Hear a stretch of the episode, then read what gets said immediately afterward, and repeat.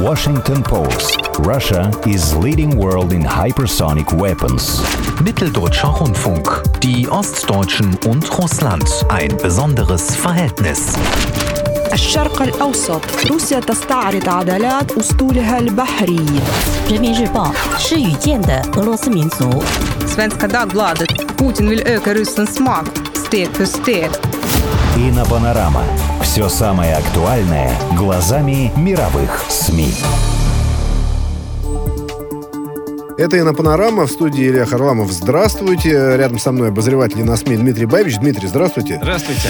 Ну, за минувшую неделю а, наблюдали мы беспрецедентный поток э, самых критичных публикаций со стороны СМИ и Соединенных Штатов, и Европейского Союза. Причиной для посыпания головы пеплом, а, точнее, многих голов пе- пеплом, является вывод э, хаотичный, такой панический, бегством его называют, э, американских и европейских войск из Афганистана. Были и другие причины. Вот э, обсудим, какие причины были. Ну и, конечно, вспоминается Шпенглер, закат Европы. Она, да, все закатывается и закатывается. Вот вот-вот закатится.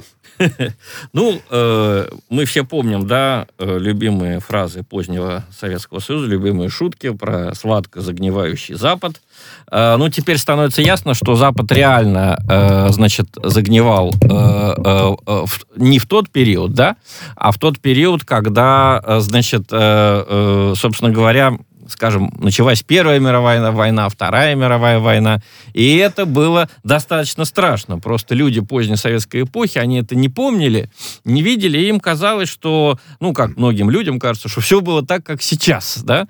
Но реально, давайте вот почитаем э, заголовки. Нью-Йорк Таймс, газета, которая всегда ну, как бы, э, если, особенно если, если демократы у власти, всегда была очень оптимистично настроена в отношении шансов США править миром, э, так сказать, э, продвигать демократию и так далее. И вдруг на этой неделе мы читаем, это мы перевели, конечно, на нашем сайте и на СМИ, статью такого автора Росса Даутата. Росс Даутат – известнейший американский публицист. Я понимаю, что, может быть, его имя немного скажет нашим слушателям, но, поверьте, в Америке это очень известный человек – это один из первых авторов «Нью-Йорк Таймс», который, собственно, поставил под сомнение демонизацию Путина и Рашигейт. Э, причем сделать это на страницах «Нью-Йорк Таймс» было очень сложно. Нужно было много фактов и нужно было определенное мужество, потому что, ну, э, как бы сравнивая с советской эпохи, представьте себе, что такое было критиковать, скажем, да, коммунистические идеи на страницах газеты «Правда». Да невозможно это было. ну, практически Ну невозможно. так, если между строк изоповым Если языком... появлялась там какая-нибудь статья под каким-нибудь заголовком типа «Очищение», я помню, была статья в газете «Правда», которая вышла на Дальний Восток, а на Москву ее уже сняли, потому что там было какие-то две или три строчки, и люди искали этот номер. Вот такая же, приблизительно такого же рода появилась статья в «Нью-Йорк Таймс», она называется Америк, «Американская империя отступает», автор вот как раз Рос Даутат. И вот что он пишет. Одно из самых захватывающих видео падения Кабула – это момент, когда журналист шагает с камерой вслед за группой боевиков Талибана по ангару с брошенными и высшими из строя американскими вертолетами. Ну, в скобках добавим, что американцы, как известно, оставили талибам на 85 миллиардов оружия, в том числе как раз вертолеты. Э, Но это бы еще ладно. Вертолеты сложно обслуживать. Они оставили э, пусковые зенитные э, ракеты противовоздушные, да, которые, в общем-то, любой Но человек... они успели много повредить там, на самом деле. Ну, они старались, уничтожали, но, тем не менее, несколько сотен ПЗРК у э, талибов есть, и это, конечно, будет страшно, если кто-нибудь из них с такой штучкой окажется рядом с гражданским аэропортом. Так вот, продолжаю цитату.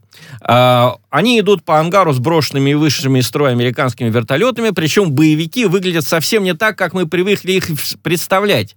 Они не в тапочках, они в полном боевом снаряжении, с современным огнестрельным оружием и в шлемах, скорее всего, похищенных у наших солдат в качестве трофея, но внешне при этом, в форме, они ничем не отличаются от американских солдат, которых их затяжное восстание в итоге заставило признать свое поражение.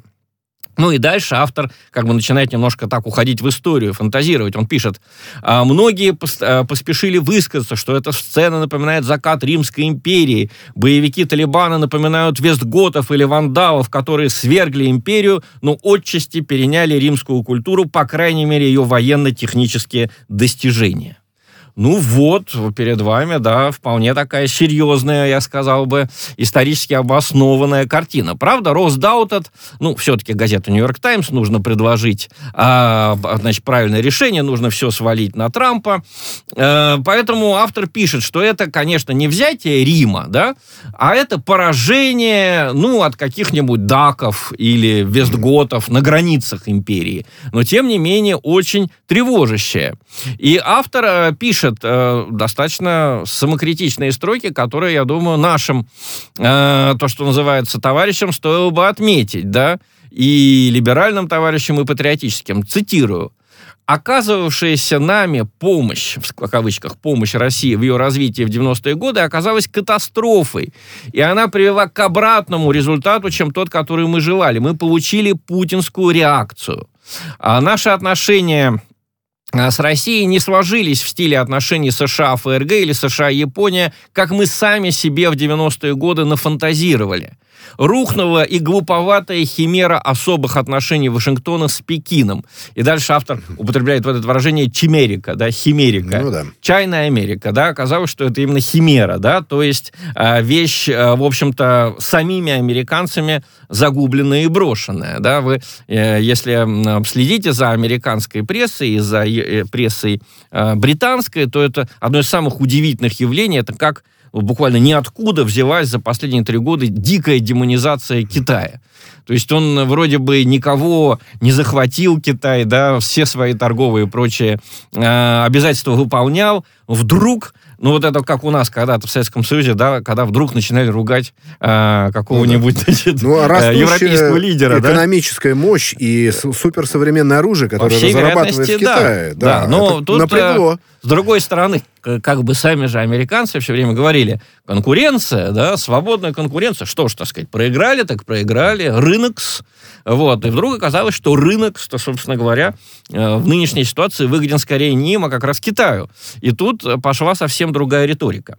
Ну, помимо этой статьи э, в «Нью-Йорк Таймс», которую я, опять же, рекомендую нашим читателям э, найти на сайте и на СМИ, статья называется «Американская империя отступает», автор Рос Даутат. Интереснейшая статья появилась на страницах Вашингтон-Пост. И это тоже как бы сенсация, потому что Вашингтон-Пост последние годы была такая газета э, очень патриотичная, да, забылись все эти расследования э, Боба Вудварда и Карла Бернстейна. Все прекрасно. Если в Белом доме сидит, э, значит, Байден, ну, Трампа они, конечно, ругали.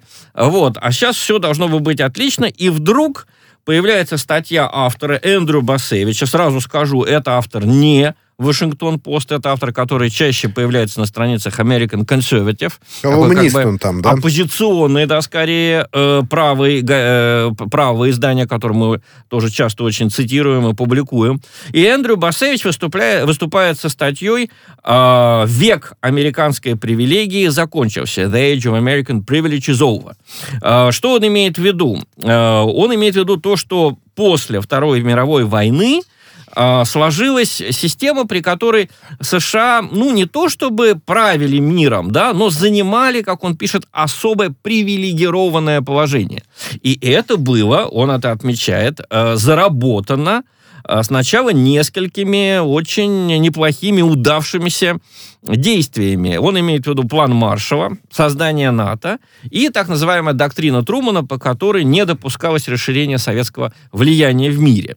Ну, дальше, правда, он пишет, да, что как только мы стали отходить от гуманных таких идеалов, да, то, то есть от обороны перешли к наступлению, он считает, что это произошло не в 2000-е годы, не в 90-е, а это произошло еще в 50-е годы, когда было принято, э, ну, такой как бы секретный план, он называется Strategic Air Command, да, э, команда стратегической авиации, по которому предполагалось, как он и признает, геноцидная ядерная атака по Советскому Союзу и его союзникам. Вот в этот момент, пишет Эндрю Бацевич, мы стали терять э, э, вот это самое моральное право, моральное превосходство, которое и сделало Америку особой страной э, в начале второй половины 20 века. Ну и дальше Эндрю Басевич ссылается на авторитет, на авторитет такого человека, у нас его часто демонизируют, я как раз его считаю великим человеком, это Джордж Кеннон, а, посол Соединенных Штатов э, в Советском Союзе в конце Э, Великой Отечественной войны, человек, который написал потрясающие воспоминания о жизни в Москве в 30-е 40-е годы. Самый, мне кажется, трогательный момент там был, когда Кен написывает, как толпа спонтанно пришла к посольству США 9 мая 45 года, и его э, сотрудников буквально, они выступали на балконе, они прыгали с этого балкона в толпу, и толпа их качала, да, настолько воспринималась тогда Америка как союзник в победе над нацистской Германией. Так вот, э, э, Эндрю Басевич задает вопрос, а как бы Кеннон, как бы Джордж Кеннон отнесся к нынешней ситуации, где бы он увидел опасности, чтобы он нам посоветовал. И он пишет, что Кеннон, конечно же, посоветовал бы нам прекратить внешние войны, а заняться э, теми угрозами, которые разрывают наше общество изнутри. А самая главная угроза, которая разрывает наше общество изнутри, как считает э, значит, Эндрю Басевич, это утрата моральных идеалов, тотальный, безумный, значит, значит, как он пишет, коммерциализм, э, слившийся одновременно с очень странными идеями переделки семьи, э, изменения роли полов и, э, как он пишет, на самом деле плохо прикрытым тотальным атеизмом.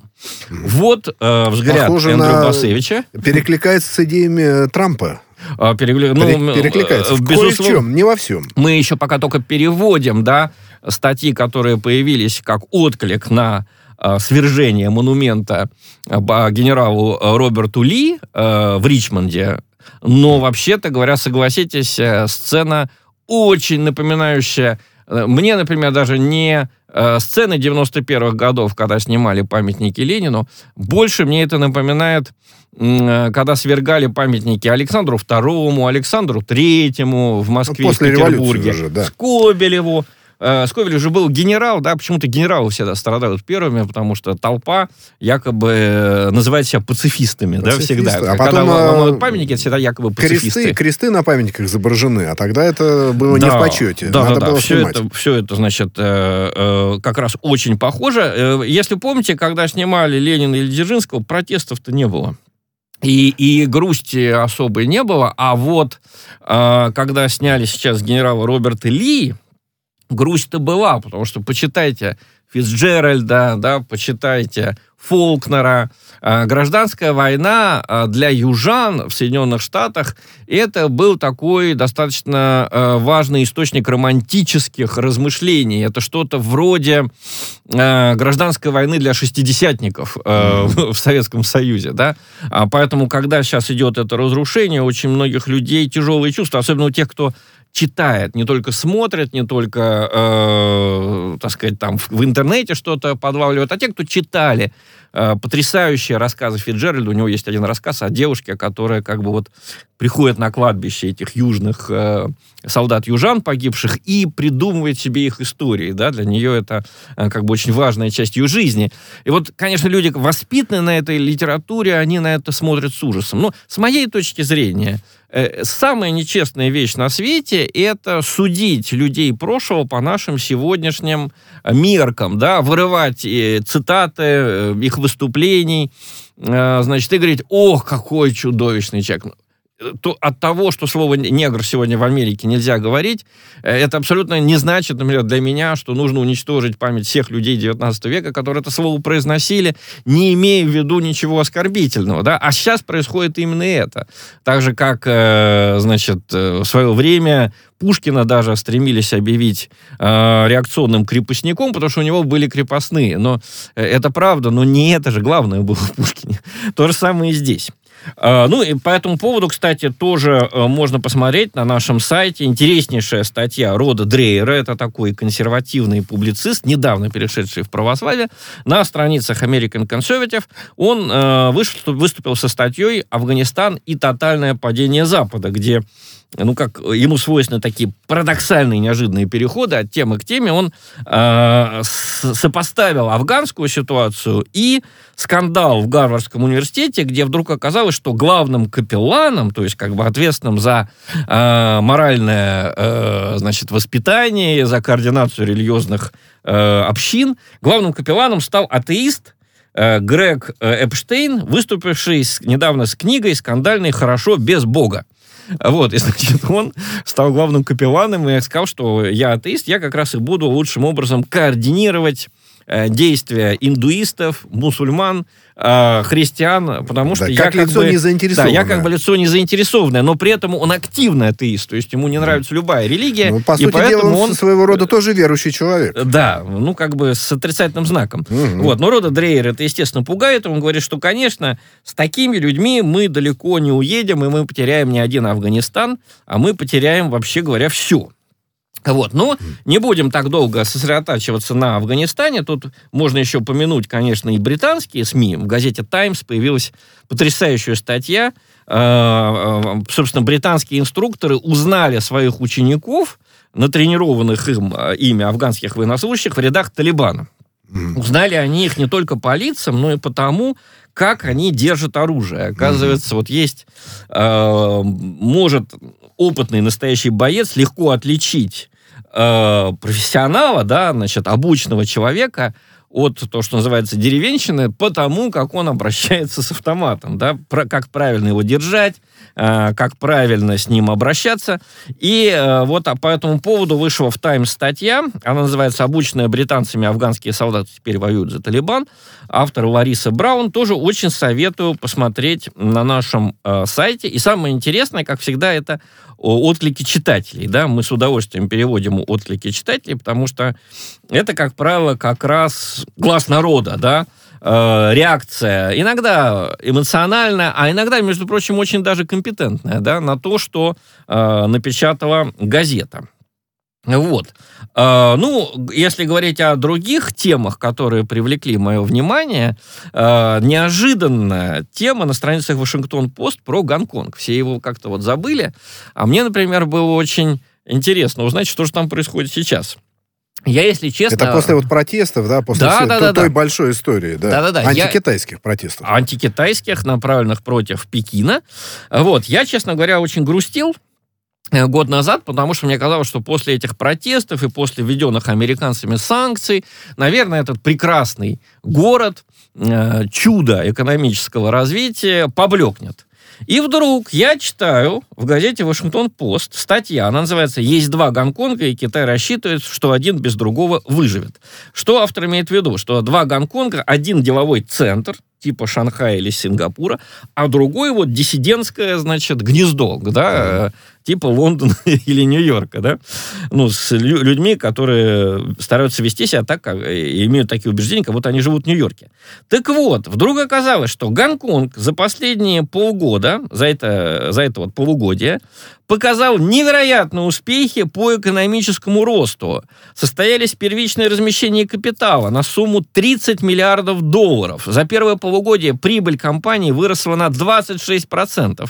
Ну, причина та, что Китай э, раньше э, Запада вышел из пандемии, и сейчас показывает очень хорошие результаты. Санкции американские, значит, э, оказались недостаточны для того, чтобы сбить этот рост.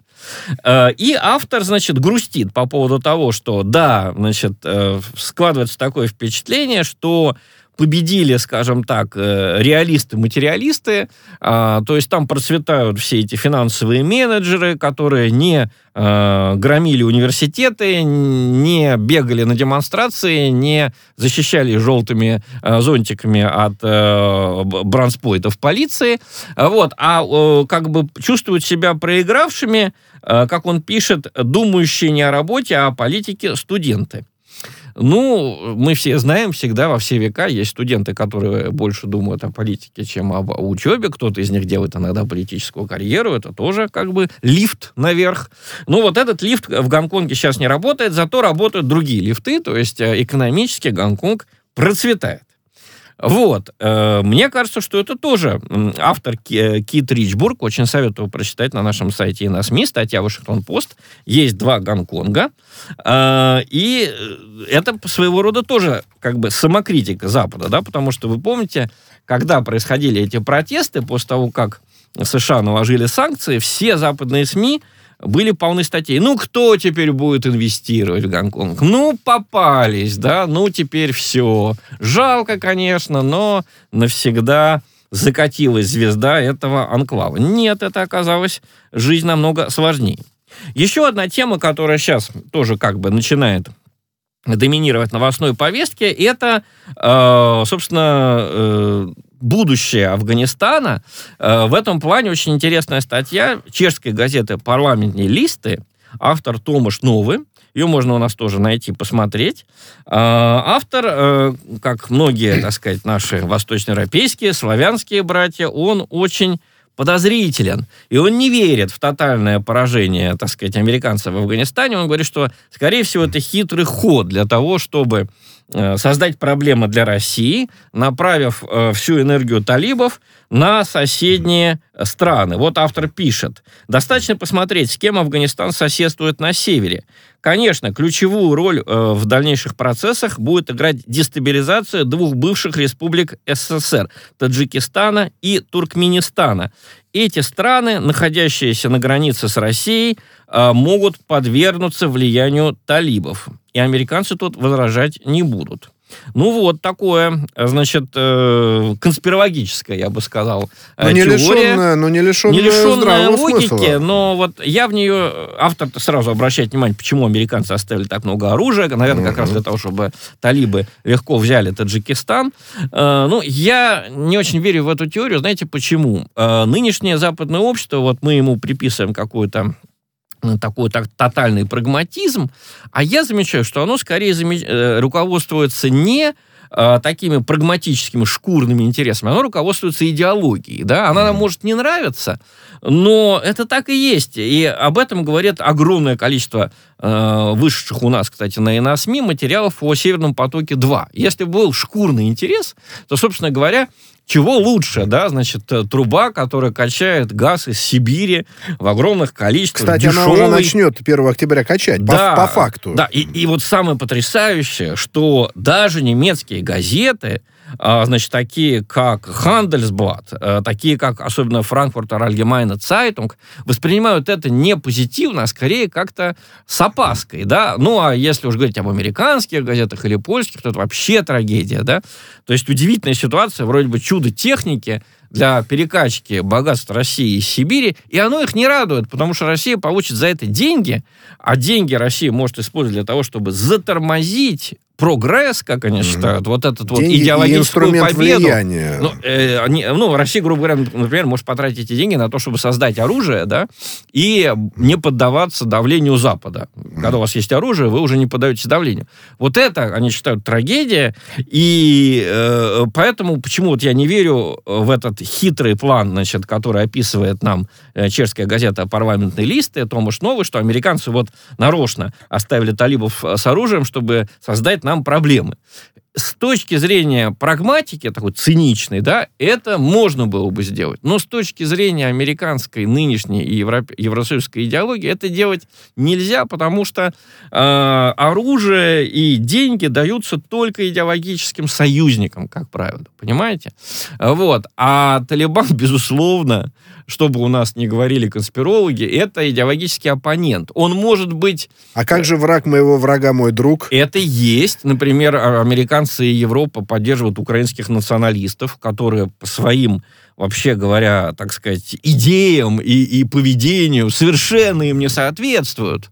А, но это временный альянс, и мы вот сейчас видим на примере Польши, как а, ломается ва- такой же альянс с польскими националистами, да?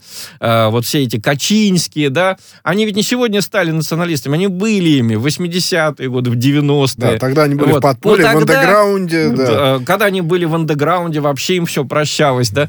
Вот. э, Но почему им все прощалось? Потому что Польша была вот на границе Советского Союза, а потом на границе вроде бы все-таки еще сильной России, да. А теперь линия фронта, она как бы сместилась на восток. Вот идет война в Донбассе. Там можно прощать украинским националистам все. А польские националисты оказываются в тылу.